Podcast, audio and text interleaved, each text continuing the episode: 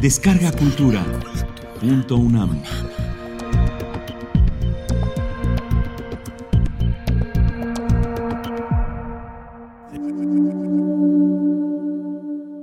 Marie Curie 1867-1934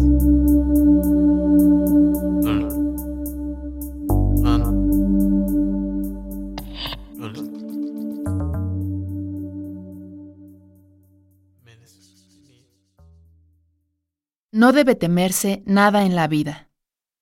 Solo debe entenderse. Ahora es el momento de entender más para temer menos. Decía María Sklodowska, mejor conocida como Marie Curie, quien nació el 7 de noviembre de 1867 en Varsovia, Polonia, mientras su país se debatía entre la defensa de su herencia cultural y el dominio ruso al que estaba sometido.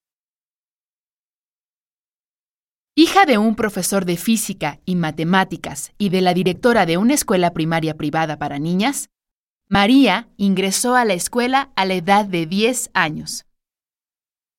Pese a ser la estudiante más joven de su grupo, demostró un sorprendente empeño por aprender, el cual la acompañó durante toda su vida.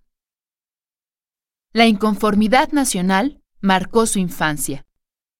Un ejemplo de ello fue su dominio de la lengua rusa, lo que maravilló al supervisor a cargo de comprobar que dicha lengua fuera impuesta como la oficial en las escuelas.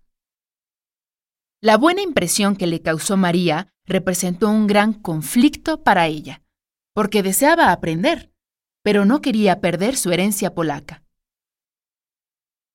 Debido a su nacionalismo, el padre de María perdió su trabajo, y por la misma época su madre y su hermana Sofía murieron.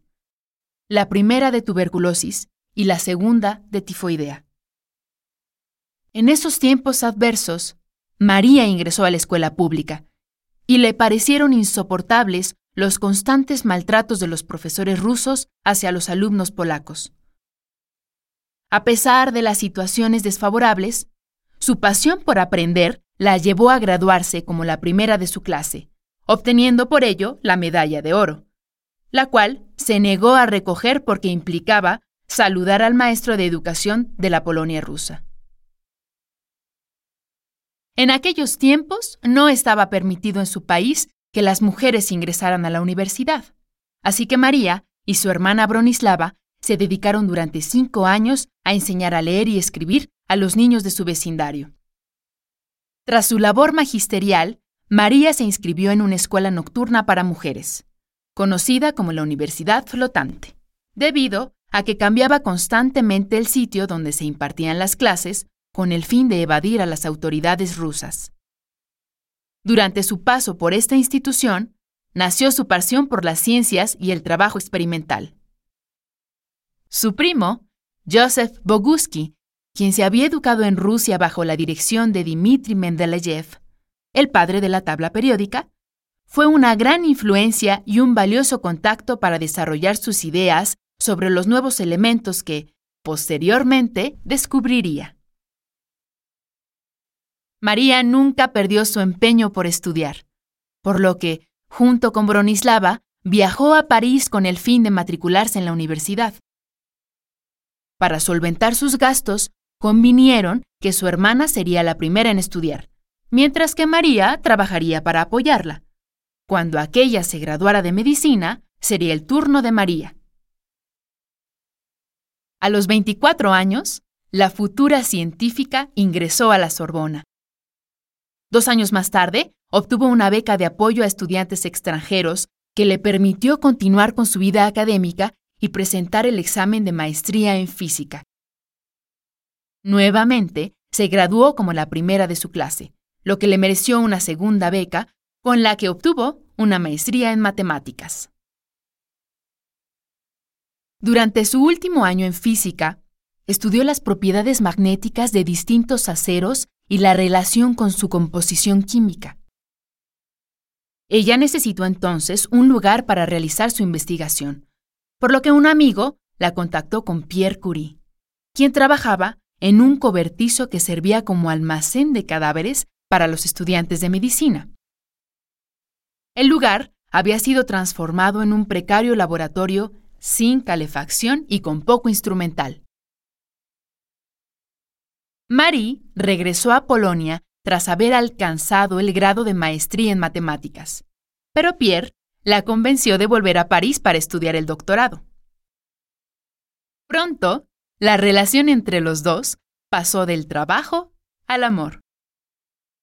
Cuando contaba con 28 años de edad, María accedió a casarse con él.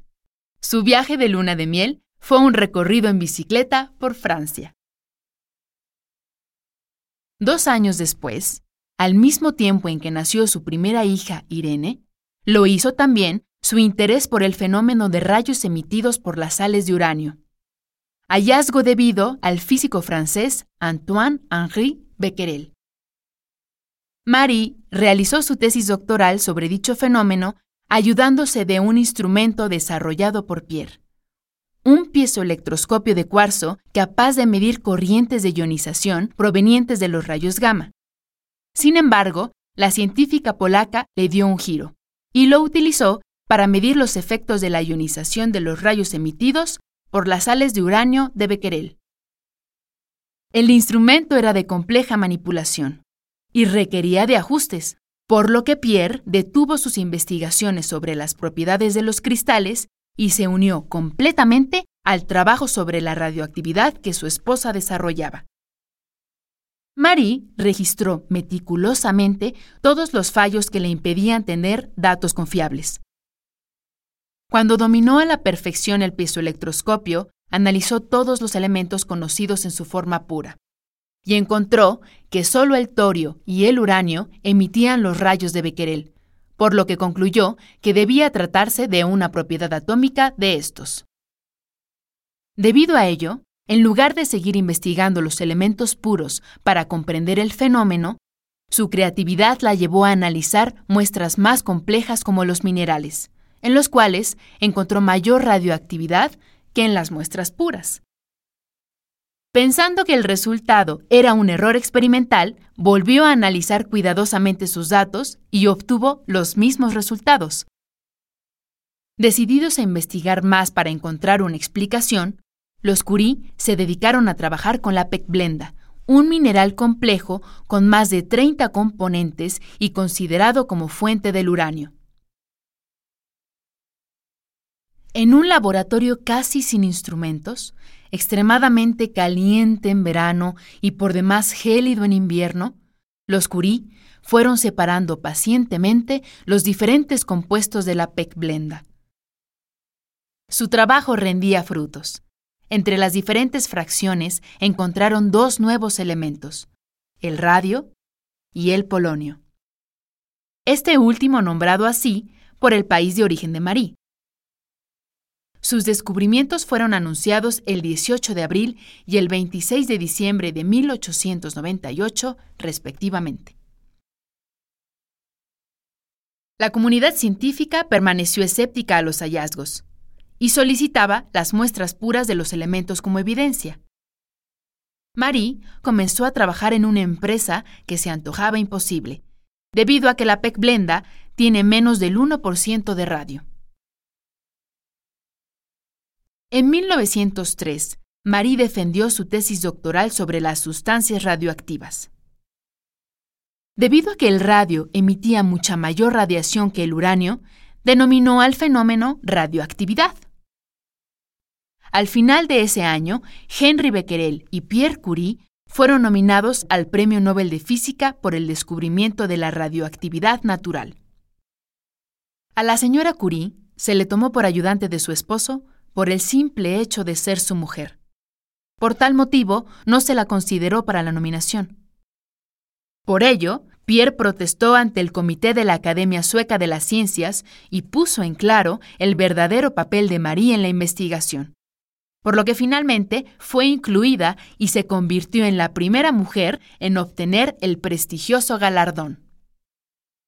Pese al logro, Pierre y Marie no asistieron a la ceremonia por problemas de salud. Después de eso, los Curie comenzaron a estudiar las propiedades del radio pero no lo patentaron, ya que querían que otros científicos siguieran estudiándolo. Patentarlo, pensaban, sería contrario al espíritu científico. El matrimonio trabajó incansablemente, incluso poniendo en riesgo su propia vida. Pierre aplicaba el radio directamente en la piel para medir su efecto. Fue así como se dio cuenta que el radio podía matar las células cancerígenas, convirtiéndose en una promesa para el tratamiento de pacientes con cáncer, pues aún se desconocían los efectos nocivos de la radioactividad. Yves la segunda hija del matrimonio llegó un mes después del cumpleaños 37 de Marie. Dos años después, Pierre murió atropellado por un carruaje.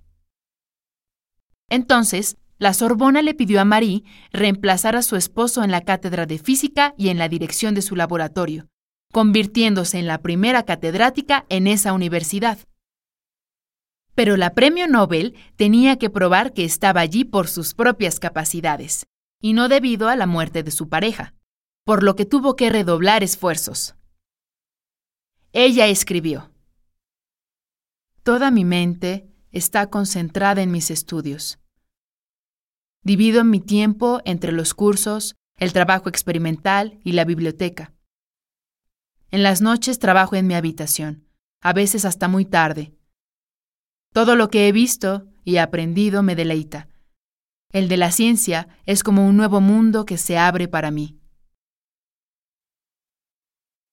Marie trabajó durante cuatro años purificando ocho toneladas de pecblenda para obtener apenas un decigramo de radio puro. Hasta ese momento, la comunidad científica aceptó oficialmente la existencia de dicho elemento, el cual tenía una luminosidad tan intensa que su descubridor escribió. Es espontáneamente luminoso. La luz que emite es tan fuerte que una pequeña porción es suficiente para poder leer en la noche. Ella solía guardar tubos con pequeñísimas cantidades de radio en las bolsas de su vestido y en los cajones de su escritorio. A los 44 años, Marie Curie obtuvo su segundo premio Nobel, el de Química, gracias al descubrimiento del polonio y el radio, así como por el aislamiento y estudio de la naturaleza de este último. El premio, desaprobado por muchos, casi no fue mencionado por la prensa francesa. De hecho, la solicitud de Marie para ingresar a la Academia Francesa de Ciencias fue rechazada 11 veces. Como catedrática de la Sorbona, Marie conoció a Paul Langevin, con quien comenzó una relación amorosa. Paul era casado, y debido a ello se armó un gran escándalo al hacerse pública su relación. La prensa francesa hizo más énfasis en este desliz que en los méritos académicos de la científica. Pero ese revuelo no la detuvo. Continuó trabajando hasta sufrir los efectos de la radiación, lo que la alejó del laboratorio durante más de un año. Al sentirse mejor, inició la construcción del Instituto del Radio, donde se podrían desarrollar más investigaciones sobre la radioactividad. Sin embargo, apenas concluida su construcción, Alemania le declaró la guerra a Francia y todo se detuvo. Durante la Primera Guerra Mundial, Marie llevó unidades móviles de rayos X para revisar a los soldados heridos. Junto con Irene, su hija, entrenaron a 150 mujeres en radiología, a las que enviaron con los instrumentos conocidos como las pequeñas curis a los hospitales de guerra. Así, realizarían más de un millón de radiografías. Al finalizar la guerra, el gobierno francés le otorgó una medalla militar a Irene, pero no hubo tal para Marie, que seguía enfrentando la falta de reconocimiento de parte de sus colegas científicos. J. Thomson, Premio Nobel de Física en 1906, declaró que la radioactividad no era más que un simple fenómeno físico o químico, indigno de pasar como un nuevo campo científico. Por su parte, Ernest Rutherford, Premio Nobel de Química en 1908, se quejó de que las mujeres fueran admitidas en las universidades con los mismos privilegios que los hombres. A pesar de sus galardones, Marie no tenía recursos para echar a andar el Instituto del Radio. No obstante, mientras Francia se negaba a reconocer su trabajo, en otros países la fama de la científica polaca iba en aumento. En 1920, Marie concedió una entrevista a la editora de una revista femenina de Estados Unidos. Como resultado, se inició en ese país la campaña del radio para Marie Curie, cuyo objetivo era conseguir fondos para comprar un gramo de radio y que la investigadora continuara con sus experimentos. Al año siguiente, la editora de la revista arregló el primer viaje de la Premio Nobel a los Estados Unidos para recoger los fondos recaudados. Como parte de su gira, Marie tuvo la oportunidad de visitar a diferentes científicas y médicos para discutir el efecto del radio en el tratamiento contra el cáncer. A su regreso a Francia, fue aceptada en la Academia de Medicina, como reconocimiento por su trabajo en torno al radio y su función en las terapias cancerígenas. Pese a que la Academia de Ciencias seguía sin aceptarla, ella comenzó la construcción del Instituto del Radio en Polonia. La fama de Marie en Estados Unidos siguió creciendo, y ocho años después de su primera visita, regresó para recibir otro gramo de radio de manos del propio presidente. En el discurso de bienvenida, el mandatario se refirió a Marie Curie como una noble mujer, una altruista esposa y una madre devota, pero nunca como una gran científica. A sus 65 años, realizó su último viaje a Polonia para inaugurar oficialmente el Instituto del Radio. Dos años después falleció a consecuencia de la anemia perniciosa contraída por la exposición a los elementos radioactivos sin protección. Marie Curie fue enterrada en el mismo cementerio que Pierre. En 1995, sus restos fueron trasladados a El Panteón, donde yacen los personajes más eminentes de Francia. El propio Albert Einstein decía que Marie fue la única persona famosa a la cual la fama no corrompió. La científica de origen polaco fue una mujer extraordinaria que creía que la ciencia era la clave para mejorar la calidad de vida de las personas. Su espíritu curioso, paciente, meticuloso, perseverante y ávido de conocimiento es lo que la ha hecho un modelo a seguir para muchas generaciones. En uno de sus diarios, Marie Curie escribió, Busca la clara luz de la verdad. Busca lo desconocido. Busca nuevos caminos. Aun cuando la vista del hombre llegue donde todavía no puede llegar. Cada época tiene sus propios sueños. Deja entonces los sueños pasados. Toma la antorcha del conocimiento y construye el Palacio del Futuro.